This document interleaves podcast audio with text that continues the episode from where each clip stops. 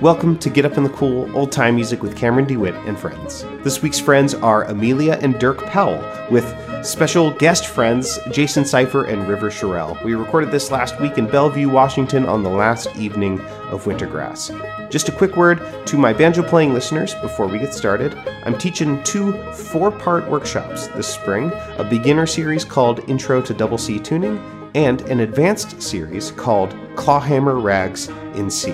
That's right. I know some of you claim to not like rags because they're challenging to clawhammer. You go get a beer when they're called at the jam.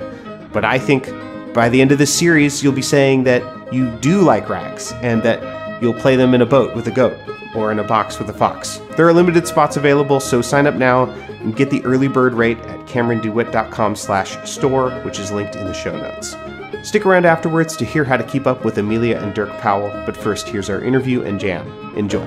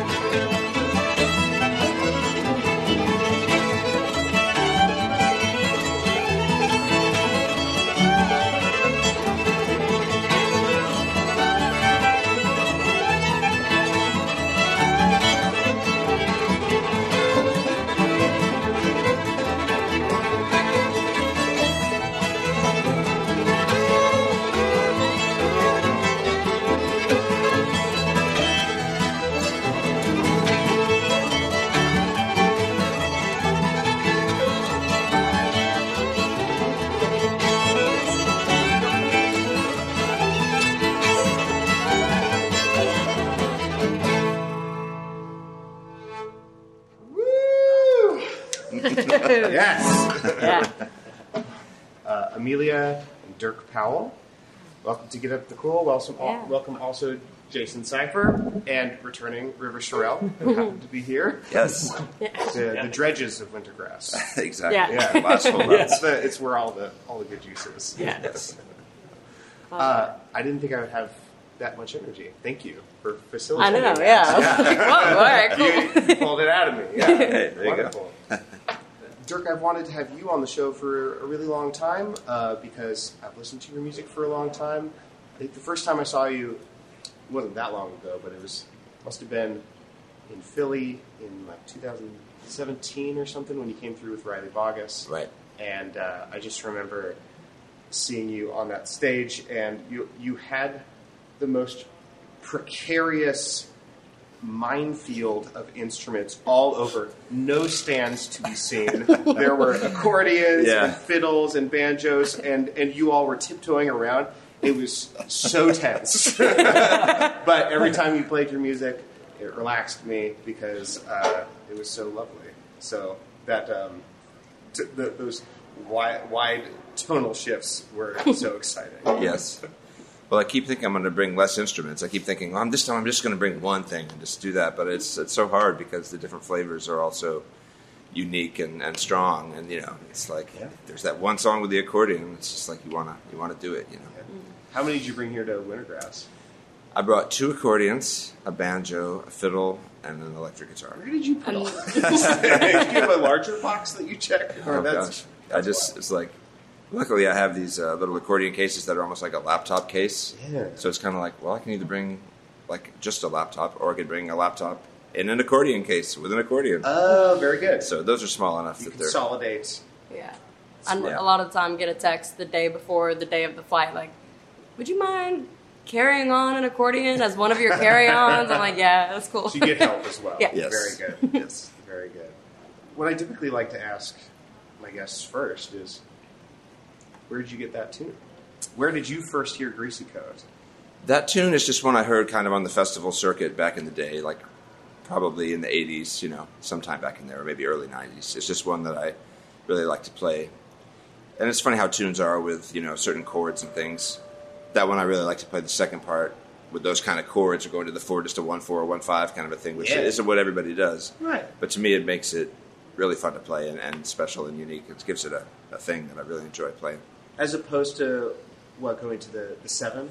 Yeah, or the seven, right, or ignoring it or something. Yeah. It's more like putting it in that Oh, form. yeah, I guess we were we were kind of playing this together. That's so cool. Yeah, it, it felt really natural. But Yeah. I, I wouldn't necessarily had the wouldn't have thought to do that. Yeah. That's that's one of the cool things about old time music in general is so much of that relationship from chords to melody and not necessarily matching in a very linear way or in an analytical way, but more in a feel way. You know. Yeah, uh, it gets really jazzy really quick in a lot of those source recordings, doesn't it? Yeah. I'm, there's being a chord dictated to me in the melody, Yeah. and then I go for it, and the fiddler goes, "Actually, play, play a four, Right, You know, right. instead, and I'm, oh, oh, thank you. Like, ooh, a yeah. yeah, yeah, yeah. Well, that's that's one of the interesting things too about you know old time American music or Appalachian music or all the things we're talking about is the amount of rhythm and chord and support for a melody is this very American kind of balance there where there's like all this rhythm, there's all this you know support for one you know melody. I mean the banjo's playing the melody, but also rhythm, chords, everything else too.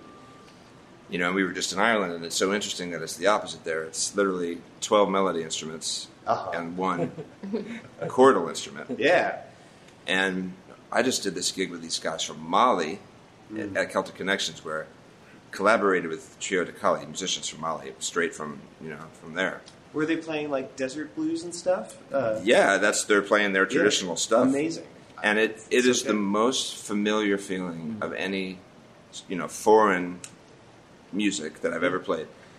That got played in Ngoni, like bass Ngoni. It was like a freaking banjo, and these Yeah. lines are just like, and it's starting out with a cool line, and then all this improv. The amount of like improv versus a, tune versus things riding on top of it for repetitiveness, where the Hmm. groove was, is by far the most familiar. Way more than Celtic music to me. I, love playing Yeah, Celtic music, but as far as okay, what feels like my music the most? It was way, way more like that. It was really interesting. I, I really appreciate this because there's this, um, I think, convenient fallacy that I hear a lot in the old time world, which is like, oh yeah, old time music, melody from you know Europe and from uh, the Isles, you know, Yeah. and then and then rhythms from Africa, you know, Right. and it's like, well, actually, Yeah, that's pretty easy. they played melodies in Africa, Right, They exactly. feel a little more American than some Yeah. of the, the Celtic ones do. Absolutely, and, and and you can tell some of the difference. Like, yeah, you can tell. Okay, this tune, yeah, it came from Ireland, but the other tunes definitely didn't. And you know, well, they evolved as they did. But you know, I was just talking. We were talking with Rhiannon Giddens, who we both played with the other day, and it's also like old time fiddle tunes have words in them. Little, as we know, little snaps of words, little phrases, little things like that. That African music, that Malian music, has that. Like Celtic music doesn't really have melodies. yeah, They have songs and then they have tunes. I'm sure somebody will say I'm wrong, but there's not too many tunes where you just spit out a couple of Yeah. little lines, and then you go on. You know. I never thought of that. You're absolutely right. Uh, I've heard so much African music that is tunes with words Yeah. as Mhm. opposed Yeah. to songs. That's so Yeah. lovely. Yeah, it's really interesting, and, and I swear to God, those feels. It was just one of the. It's just one of the best feeling grooves I've ever felt. It's like this is, this is everything I know and love, but also is something I'm experiencing Huh. in a different way. It's really cool. Thanks for drawing that connection. Yeah. You're doing my job for me. Let's play another tune. Yeah. Okay. Cool. What's what's up next? Or or sing a song. Do you I want have to play? one request. That's Okay. the only. But I want to do it. I'll bring it up later. Yeah. Okay. Do you want to play um, Jack of Diamonds? Would that be okay? Yeah. Okay. Absolutely. Which which Jack of Diamonds? I don't really know. I'll Are probably we just waltzing? I just do it on the fiddle because I changed the parts so randomly, you know. But this is one that's you know special to Amelia and me, especially. She's got the Jack of Diamonds tattoo on her arm there. Yeah. Hell yeah. Just uh, growing up, playing together. Um, it was a song that always just meant a lot to us, and it's, it's such an anthem, you know. As far as you know, that way you want to live a life. Just want to take down my fiddle, rosin my bow, make myself welcome wherever I go. It's just a motto for a pretty good life. Yeah. you know. It's like my mantra every Yeah. morning in the mirror. Yeah, yeah, yeah. It's one we've loved for a long time. So.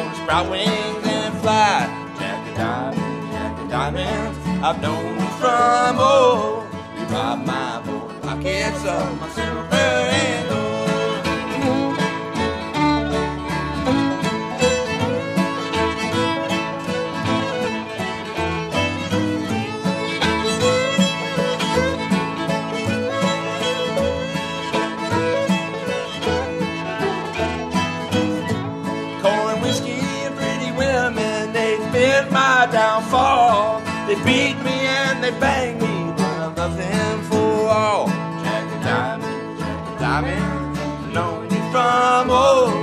Rob my poor pockets of my silver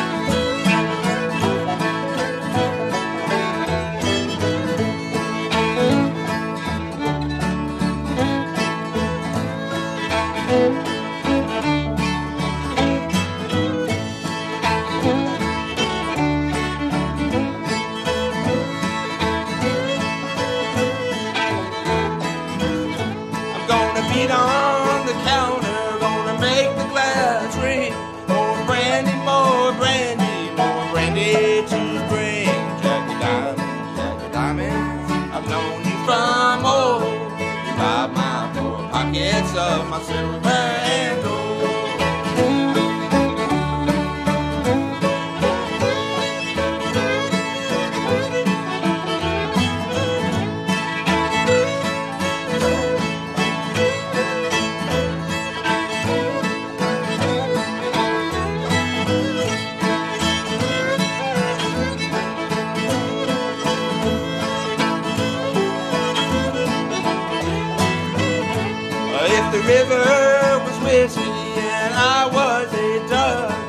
dive to the bottom. I never come up. But the river ain't whiskey, and I ain't no dove. I play these jacket diamonds and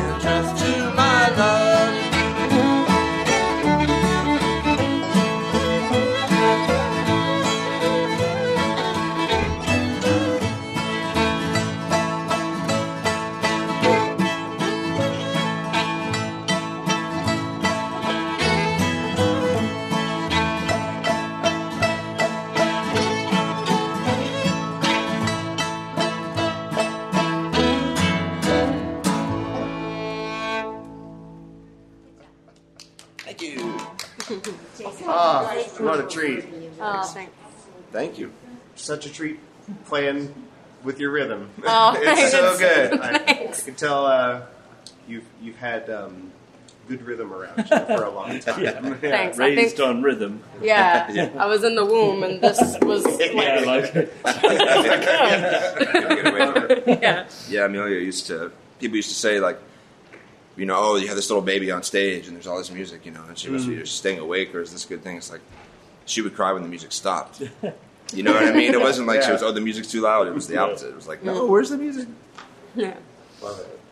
Well, there's sort of a podcast within a podcast in here Cool. because I'm just asking for advice because I have two children, and uh, the older one has been studying uh, Suzuki violin for a while, and uh, it's not his favorite thing. And whenever I get to meet people who were in musical families or people who made musical families, I want to ask them both. um how did you make sure that everyone still liked music at the end of the day and it wasn't uh, a traumatic or pressure oriented thing and it was still a joy oriented thing? Yeah. Uh, you go first. Okay, yeah. and I know I- you're both here together, and we can have some, uh, you know, I can cross examine you if, Right. if necessary.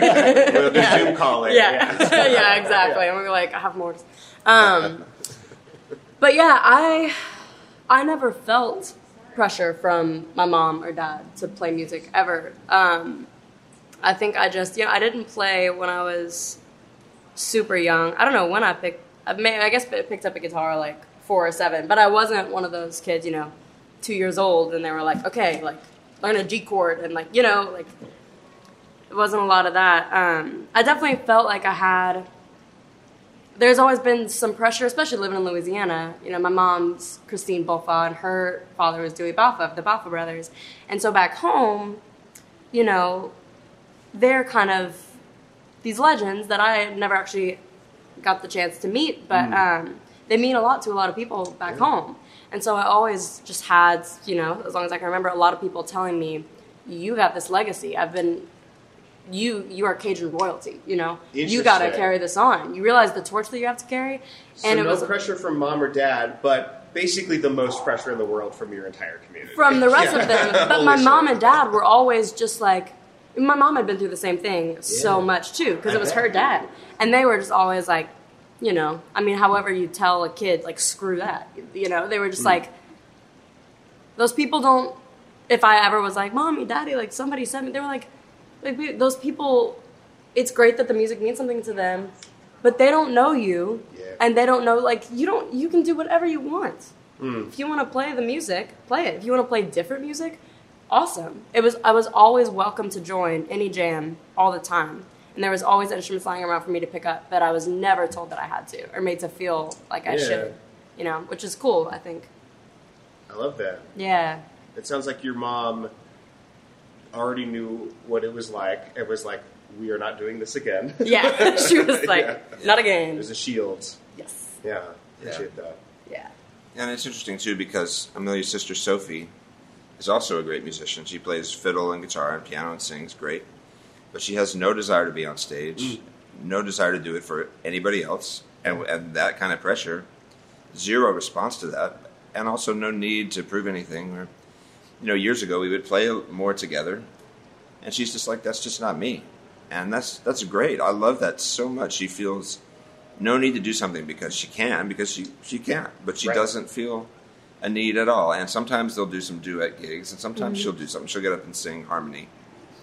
But her response to that kind of pressure was, no, I'm me. Like, and I, and I tell them that I say, you know, especially in terms of okay, you know, Dewey Balfa is famous at home. Your grandfather is famous in that way, but those people think they know who he was. They think they know what he was. Hmm. They think they understand, and it means something, and that's fine. They're allowed to have that image of him. Yeah.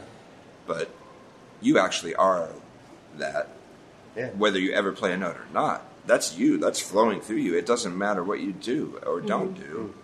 That's the essence of your, you know, your soul is coming from your family. And, you know, in terms of playing, I always felt like, kind of what Amelia said, giving access to instruments, being around it, here it all is, no pressure.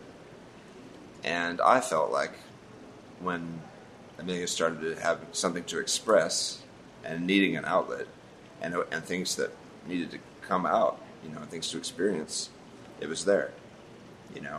And that was beautiful. I felt like when that moment, I mean, that may not happen at eight, or people put Sure. pressure on kids. That may happen at, you know, 11 or 12 when you probably started playing more, Yeah.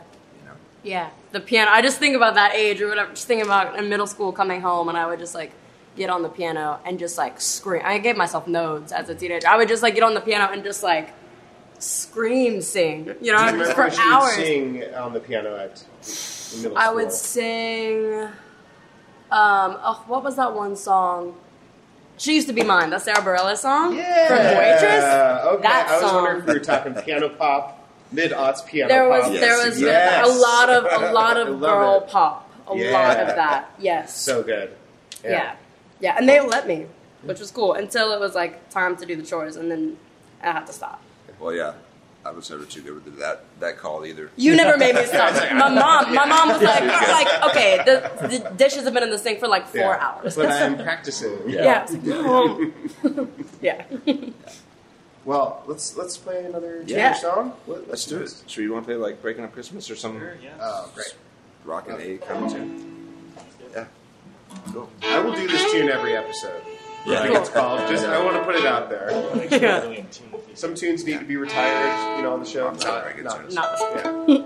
Especially when we got a band like this. Mm. I do want to say Suzuki is so cool. I didn't do it, but I've taught or helped like assist teach at the Yeah. Suzuki camp back mm. home, and those kids are incredible. Yeah. It's kind of it's kind of insane how and because it's not just like classical. Oh, they can read music. Their ears are so so good. I think it's cool. Anytime I hear that a kid's in Suzuki, I'm like, that's awesome. Mm. I just think that's going to serve you well for classical or not. You know, just anyway. Cool. That is a comment on that. Yeah. love, love that. Yeah. Suzuki comment over. Cool, that sounds good.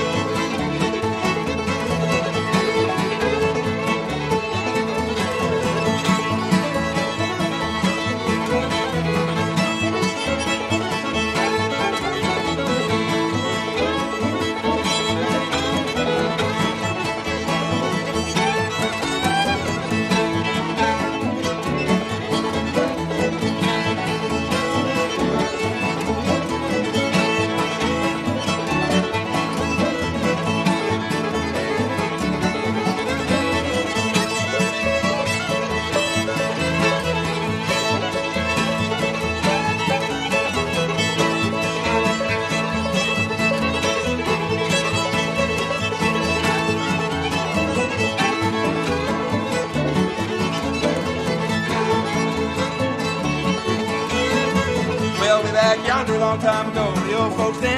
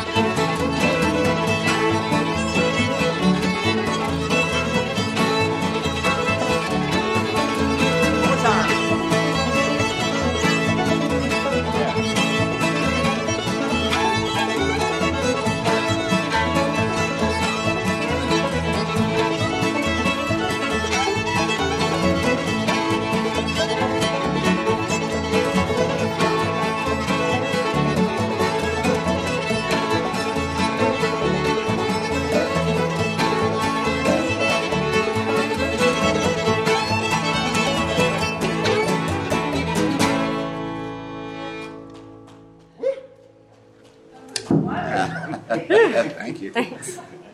Nice man. I didn't get Yeah. to have a breaking up Christmas party this year. That was, Oh. there it that was is. on in. Great. Perfect. So good. Jason, when did you start playing with Dirk? I probably started playing with Dirk before we knew. I knew he was Dirk, and he knew I was Jason. Like I think um, maybe ninety one. 91. Yeah. I mean, we were very small children at that time. We were really young, Oh, yeah. just toddlers, Babes in. Yeah. already playing. yeah. we were around a lot of the same scenes, you know, like Mount Airy, Fiddler's Convention, and, you know, Galax, and that whole hmm. old time community in that kind of Yeah. world. Playing music. Did you did you grow up playing string band music, Jason? No, not at all. Not at all. No, I was traveling through the South. I was going from New Orleans to Maine, and I heard about. Someone told me about this thing called Galax, and I went there not knowing what it was. I stumbled in, and I walked around. I was like, "What is this?" you know. And about three days, I walked around like couldn't find my people. I couldn't find it. I was like, it was nice. It was interesting. It was bluegrass. Uh huh. Um, that's a sticker. It was nice. It was interesting. It was bluegrass. and then one night, and then one night, I heard this group of people. I heard in the dark, like in, you know, with a candlelit uh, tent, and I went in there, and I just like found old time music. And those people are all of our friends. I like, Hmm. you know, just inserted myself into there, whether I knew how to play it or not, and that's how I met everybody. Yeah. What what a lovely confirmation bias. Like that's like you know I'm so biased, but it's like yeah, that's how I feel too. I mean, it was yeah, it's like a National Geographic story, you know. Yeah. like- um, Did you say it was candlelit? Yeah, it was. Oh, Oh yeah, yeah, yeah. It's a long story. But this, So these, awesome. these particular people like had tie dyes and candles and Yeah. like award-winning vegetables. Like so, there, Right, right, right, there was right. this cornucopia feeling when I found them with the candle and this music. They were playing like "Breaking Up Christmas" or something, and I was my mind was blown. Like the abundance Hmm. of the of what I was hearing and seeing was just like, well, I'm not leaving this. Sounds like you fell in a fairy ring. Yeah, I did. sorts, I yeah. did kind of. Still- Bobville. Yeah, yeah, yeah, it's a bit of a yeah. Isn't it amazing? And then, like, what music and that music has brought to your life, and just Oh. the gifts are just That was a endless, total. you know? I was a New Orleans player playing jazz and, and On bass. yeah, Yeah. and and like I ran into that, and then everything just went this way.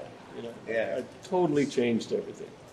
Yeah, I was hoping, and you can absolutely say no to this if it doesn't feel feel right. But um, in your last record, uh, you had this really thoughtful song about your relationship with murder ballads, right, and I.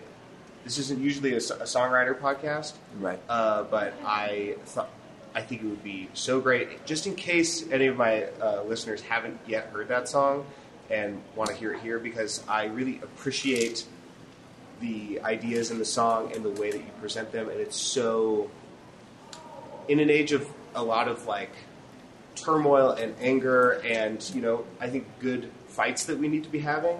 I really appreciated the way that you presented this sort of you know personal choice. Uh, That's that's good to hear. You know, it's been interesting navigating that. You know, the song is called "I Ain't Playing Pretty Polly," and my grandfather played Pretty Polly, and he played a really unique version of it that I never heard anybody else play, with different chords, and this, it was beautiful. And so it was like, I wanted to play that song. Here's something I got from my grandfather that's so special. And I would sing it, and I remembered when Amelia and Sophie, you know, were young, singing these murder ballads about this woman getting, you know, stabbed through the heart and and just the blood flowing and left in the dirt. And I remember them looking at me like, "Why is that okay?" Yeah. And and the adults just going on and singing it like it was great, and them kind of going, "Okay, I guess it's I guess it's okay." And the amount of times people have said, "Oh, well, those are just words," or "That's just old," or Right. or other people taking a different going, well, actually, no, it's a warning to not, you know, Right. go with a man. And so there's all these takes on it. And for me, especially, I will be honest, in the, the era of the last six years in America, the idea that I would give more time and more glory to a man who would kill a woman with what was going on in this country, just the vibe, I was like, I, how could I give one more second of my precious life to glorifying that, like drunken male violence, you know, Yeah. and, and, and all that. And the first time I ever sang it, I had people come up to me in tears afterwards and just say thank you. And I've had like victims of domestic violence really thank me for it. And I've had other people walk out. You know, I had people walk out on that song. And for me, if I have one victim of domestic violence thank me, then 10,000 people can walk out Yeah. that song. I don't Yeah. care. Somebody who's actually lived it, and you're going to come at it with all these theories, you know. And I also feel like people can do whatever they want. I don't, you know, there's there are, literally are some, you know, there are some things that I would say to somebody. This is not open for interpretation. You can't say that. Sure. Of course. You know. Yeah. And this, I don't necessarily feel like I can say to somebody like, "You can't sing that song." I'm not saying that at all. I'm Yeah. saying I understand that there are multiple interpretations of this Right. world, and that's fine. But for me, I was singing it in a sound check one day, and I just felt the words come out of my mouth. I was halfway through the song singing. He stabbed her through the heart, and her heart's blood did flow, and into the, the whole Pretty Polly did go, or whatever. And I literally just stopped halfway through those words come out of my mouth, and I said, "I'm never singing this song again." Yeah. And I never have, and I, I'm not going to, you know. And it's partly because as I sing in the song, I do know the stories of people like my uncle Clyde and my aunt Myrtle, who were married for 70 years, who I sing about in the song. And like, why wouldn't I tell that story? Yeah. I want to tell that story. yeah. Like that's the one I want to tell, you know. Yeah. So I, I really appreciate that. I think the, uh, the the whole depiction versus endorsement, you know, argument. I think there's a lot of legitimacy to it, and I, I appreciate the people who want to have that discourse and who want to find ways to continue playing things that are uh, upsetting or challenging or triggering.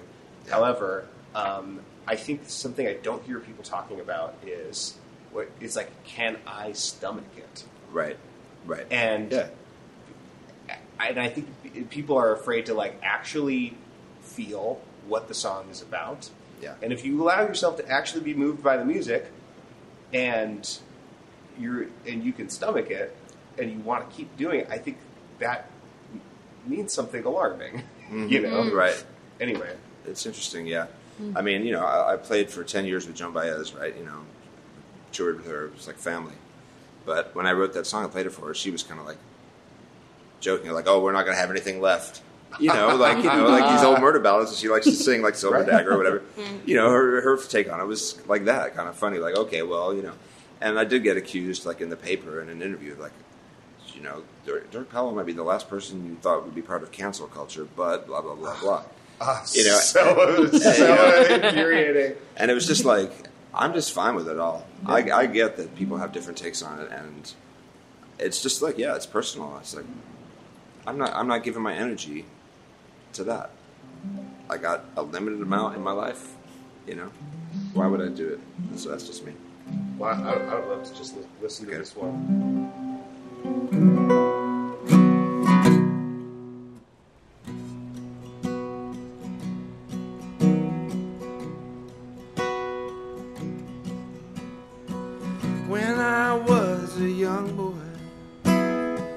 My papa played me some. He'd sing that pretty Polly. I'd listen all night long. Those sounds went straight into my soul, sitting on his cabin floor. But I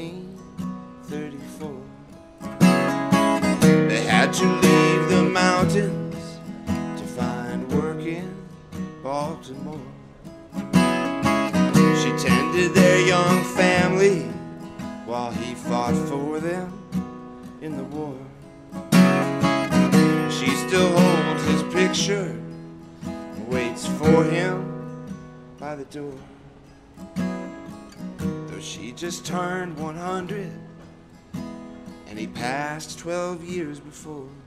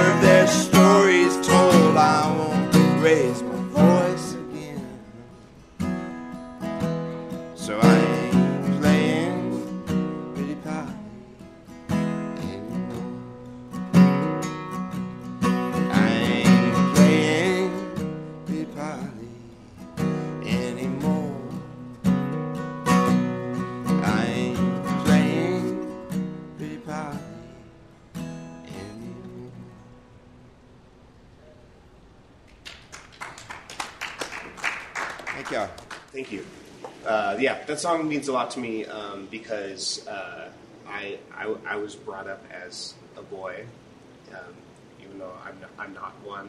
Yeah. And uh, I was taught to normalize violence so much and to not be able to discern from when violence is to be celebrated or when it is to be condemned. And those lines were never, you know, made clear for me, uh, and especially by the by the men in Right. my life. And Yeah. um, yeah, it, it really means a lot to me. I'm really glad to hear you say that. And also as someone who's raising boys, so thank you. Yeah, that really means a lot to me for you to say that. That's that's what you hope. You write a song and you try to take a chance and you put your heart in, into something and you hope that somebody responds like Yeah. that. Yeah. Thank you. Well, uh, this is the part of the show where we normally talk about uh, where people go to follow your music and buy your stuff. Let's do the business yeah. part. Okay. Plug it. Plug, plug in time. Yeah. Yeah. Where, where do people go? Well, it's so interesting these days with the music business, and things are so unusual. And I do have, you know, CDs. We have records that we made. I had a record come out called "When I Wait for You" that came out a couple years ago, and I'm working on another one right now called "Wake" that I'm excited about, and it's kind of my interpretation of different meanings for the word "wake," like the wake of a ship that you leave behind you, this trail that you leave in the water. You know, is it riotous and upsetting all the other boats, or is it just barely discernible, and then it fades? And what is that? You know, and also waking to the present and the moment, sunrise and uh, awaking, Yeah. and also the wake of at the end of life when you celebrate somebody who's gone on. You know, so to me, this word is just like uh, all these things together. So I'm, I'm working on that record, which will be out sometime. But in general,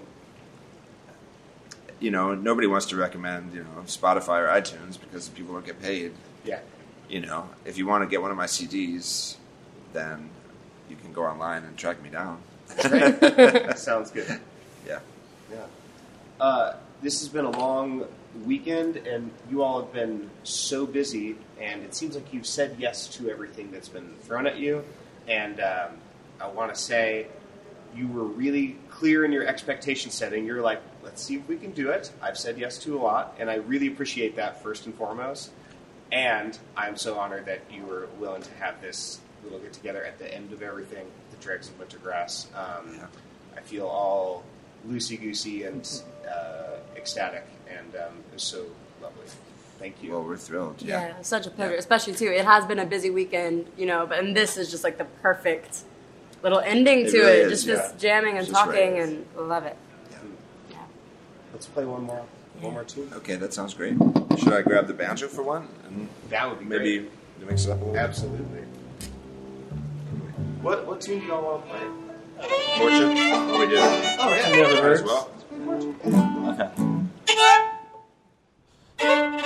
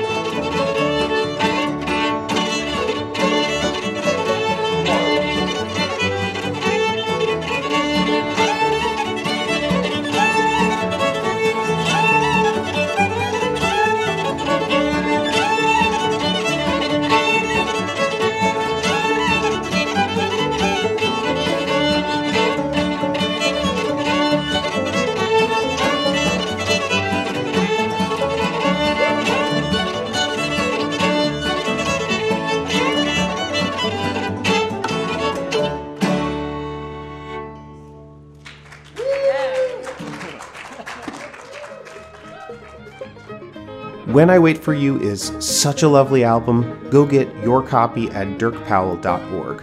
While you're there, check the tour dates in case they're coming to your town, and make sure to follow Dirk Powell on social media so you'll be the first to hear about his new album, Wake. You can support this podcast at patreon.com slash getupinthecool. That's also linked in the show notes, along with links to my banjo lessons at pitchforkbanjo.com, my old time trio, Tall Poppy String Band, my other podcast, Think Outside the Box Set, and Get Up in the Cool merch. That's all for now, friends. Thanks for listening. Come back same time next week to Get Up in the Cool.